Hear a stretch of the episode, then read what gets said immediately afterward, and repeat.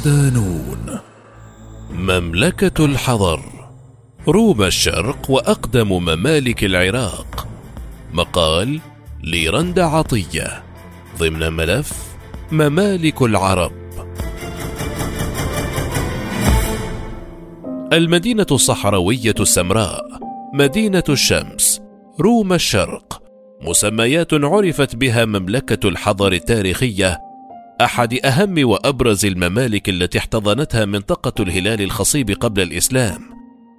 تميزت بهندستها المعمارية التي سبقت عصرها بأزمنة غابرة، وتمتعت بثراء فني متنوع.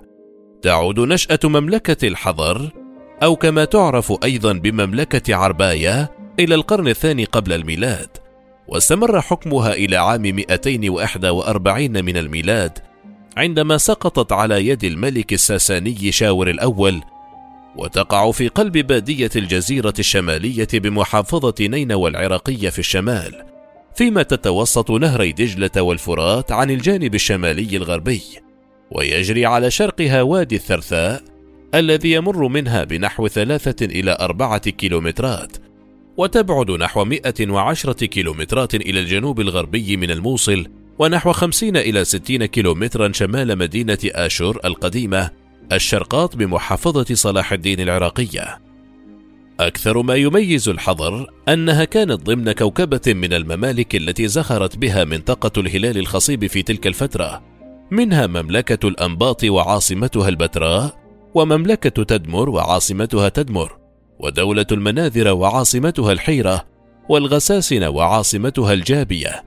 فرغم وجودها بين هؤلاء الكبار استطاعت أن تفرض نفسها كقلعة معمارية ذات إسهامات حضارية متعددة المجالات كما أنها تعد أول موقع أثري عراقي يدرج ضمن لائحة التراث العالمي لليونسكو عام 1985 على أنقاض الآشوريين. حين أفل نجم الحضارة الآشورية التي امتدت بين 911 و 612 قبل الميلاد نهاية القرن السابع قبل الميلاد تفرقت القبائل التي كانت تسكنها وكان الشمال باتجاه الفرات من أكثر المناطق التي احتضنت القبائل الآشورية المهاجرة. ففي تلك البقعة حيث دجلة والفرات ازدهرت المراعي وتوافرت جداول المياه.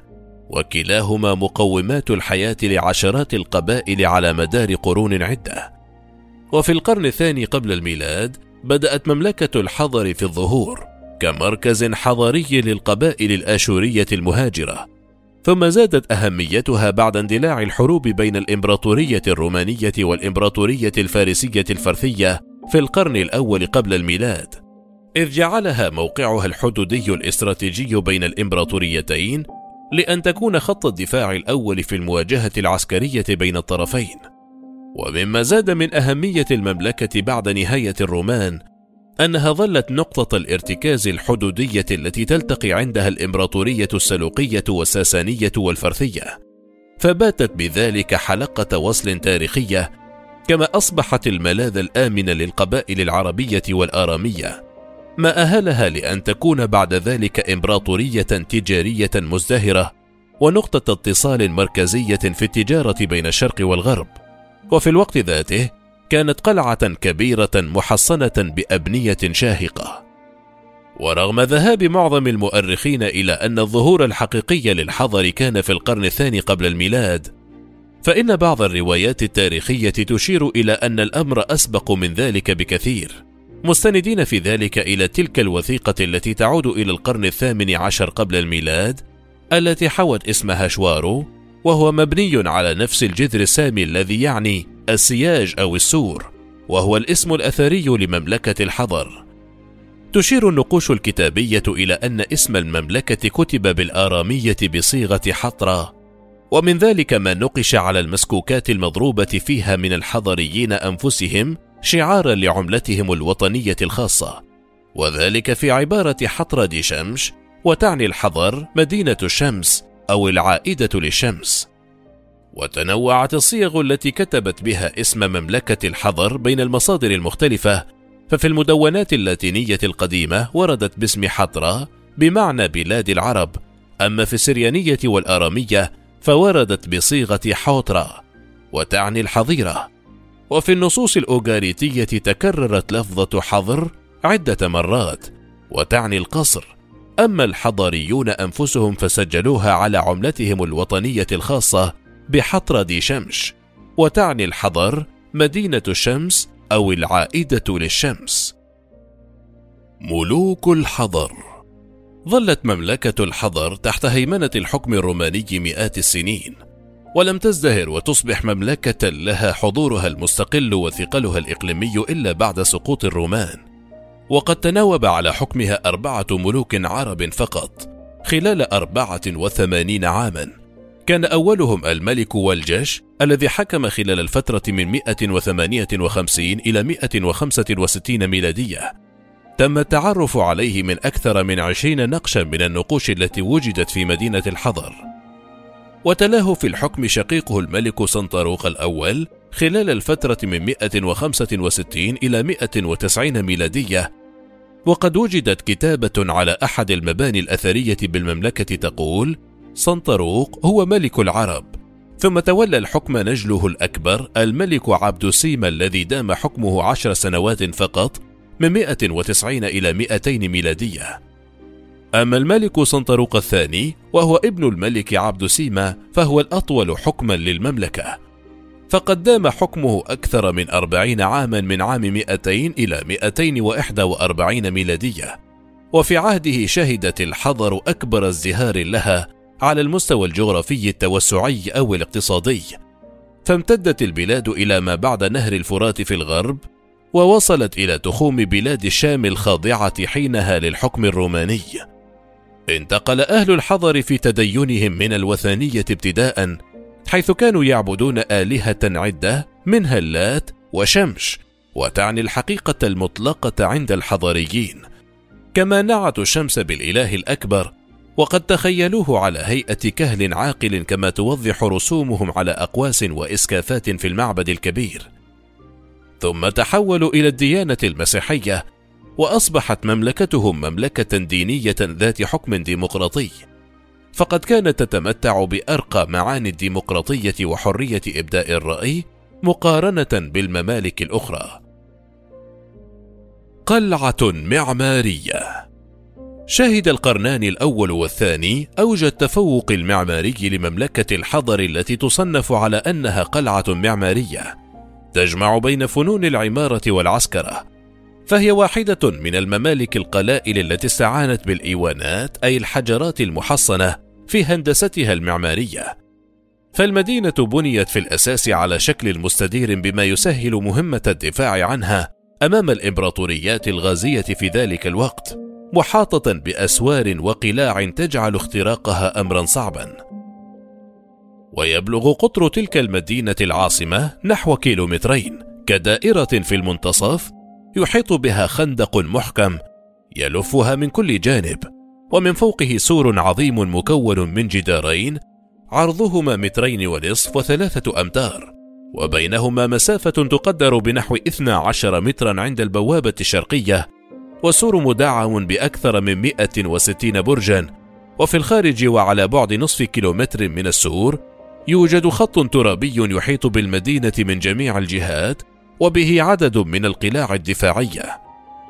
يتوسط المدينة نصب حجري مصنوع من الطوب اللبن، يقال إنه ضريح يضم عددا من المعابد، كما كان موقعا للحج السنوي لعرب بلاد ما بين النهرين، واحتل مكانة مقدسة لدى سكان الحضر، وقد عثرت فرق التنقيب الإيطالية والبولندية بالقرب من السياج المقدس على بعض الآثار الخاصة بجدران مبنية من الحجر وطوب اللبن. يبدو أنها بقايا لسور كان يحيط بالحضر قبل بناء السور الحالي، هكذا فسر الباحثون. حضور فني وثقل ديني. كشفت النقوش البارزة على جدران الحضر المستوى المتقدم من الفن الذي كانوا يتمتعون به، وكان يرتكز على المنحوتات في المقام الأول وهي السمة الأبرز لحضارات بلاد ما بين النهرين. ويبدو من خلال تلك النقوش حجم المزج بين الفنون اليونانية والرومانية وهو ما توثقه الزخارف المستخدمة التي تزين الجدران. وقد جمع الحضريون في منحوتاتهم بين التي توثق حياة البشر والآلهة معا. فهناك تماثيل للناس على خزائن الإيونات العظيمة. بعضها يتضمن صورا وأشكالا لحيوانات مختلفة وعلى الجانب الآخر كان النصيب الأعظم من تلك التماثيل للآلهة.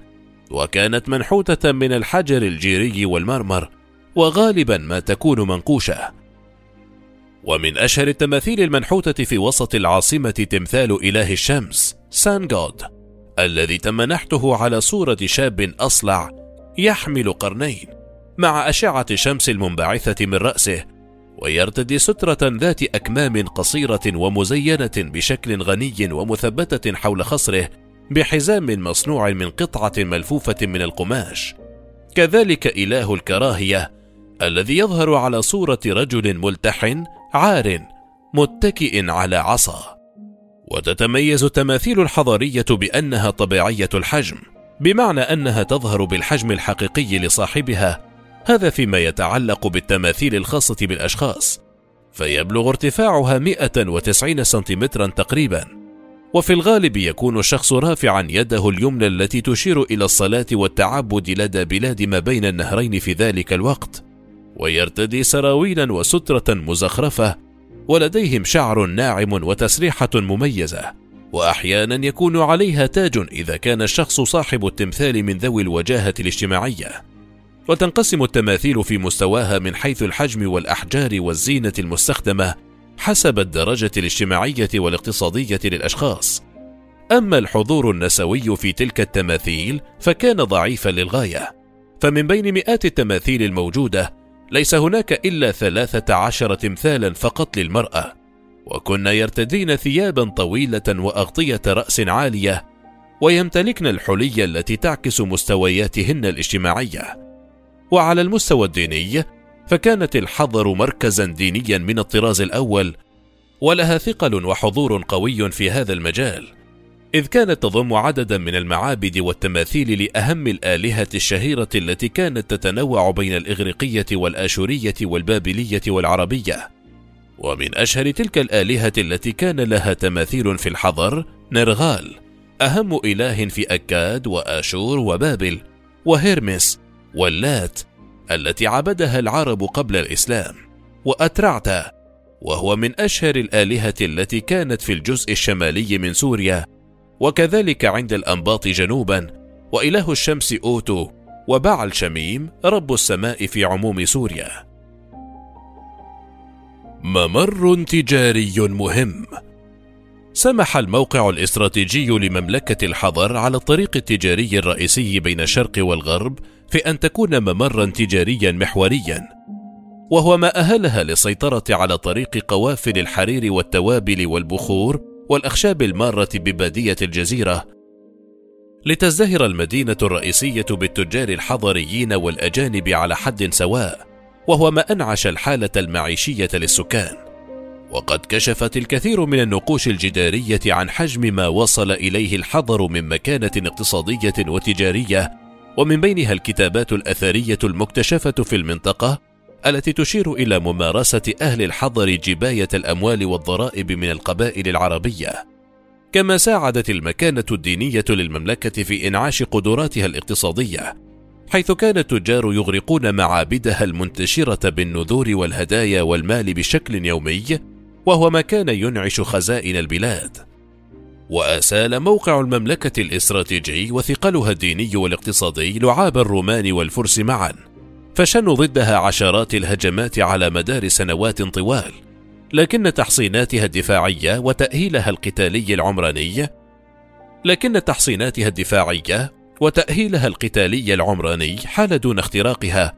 ما أجبر الإمبراطور الروماني تراجان على فرض حصار مشدد عليها وكان ذلك عام 100 وكان ذلك عام 116 ميلاديا. وعلى الجانب الآخر نجحت في كسر هذا الحصار إثر مقاومة شرسة. كما هزمت الفرس في معركة شهرزور الشهيرة عام 238 ميلاديا. وفي عام 241 ميلاديا فرض الإمبراطور الساساني شابور الأول الذي حكم في الفترة بين 240 و 270 ميلادية حصارا آخر على المملكة. واستمر هذا الحصار قرابة عامين كاملين ونجح في اختراق المدينة وتدميرها بالكامل وقتل الملك الحضاري سنطروق وهنا تباينت الروايات بين الباحثين عن كيفية سقوط الحضر على أيدي الساسانيين. بعض الروايات بحسب الباحث الأثري الأردني خالد بشير تشير إلى أن ابنة سنطروق وتدعى النظيرة هي من ساعدت في إسقاط المملكة وذلك حينما وقعت في علاقة غرامية مع الإمبراطور شابور ودلته على خندق يمكن من خلاله دخول المملكة دون علم الجيش الحضري. وهي الرواية التي صحبها الكثير من الجدل بشأن هوية شابور بشأن هوية شابور الحقيقية وهل هو الإمبراطور سابور ذو الأكتاف أم قائد الجيش شابور الجيوش؟ ورأي ثالث يشير إلى أن سابور ابن أردشير ورأي ثالث يشير إلى أنه سابور ابن أردشير الأول وهو سابور الثاني. هذا بجانب الخلاف بشأن الملك الحضري الذي كان يحكم المملكة في ذلك الوقت وطريقة قتله وهناك روايات عدة في تلك المسألة. وأيا كان الروايات وأيا كانت الروايات عن سقوط وايا كان الروايات عن سقوط المملكة وطبيعة الخيانة التي منيت بها على يد ابنة الملك ورغم الجرائم التي ارتكبها تنظيم الدولة داعش في السابع من مارس آذار 2015 حين هدم بالجرافات كثيرا من المباني المدنية حين هدم بالجرافات كثيرا من مباني المدينة الأثرية وحطم الأصنام والتماثيل باستخدام الفؤوس والقنابل بدعوى أنها أصنام وشركيات محرمة في الدين الإسلامي. فإن مملكة الحضر كانت وستظل إحدى الممالك التي أثرت الحضارة الإنسانية في القرن الثاني الميلادي. وكانت منارة في العمارة وقلعة في الاقتصاد ومركزا دينيا له ثقله وحضوره. ولا تزال معالمها الأثرية الناجية من الهدم خير شاهد على مآثرها الخالدة.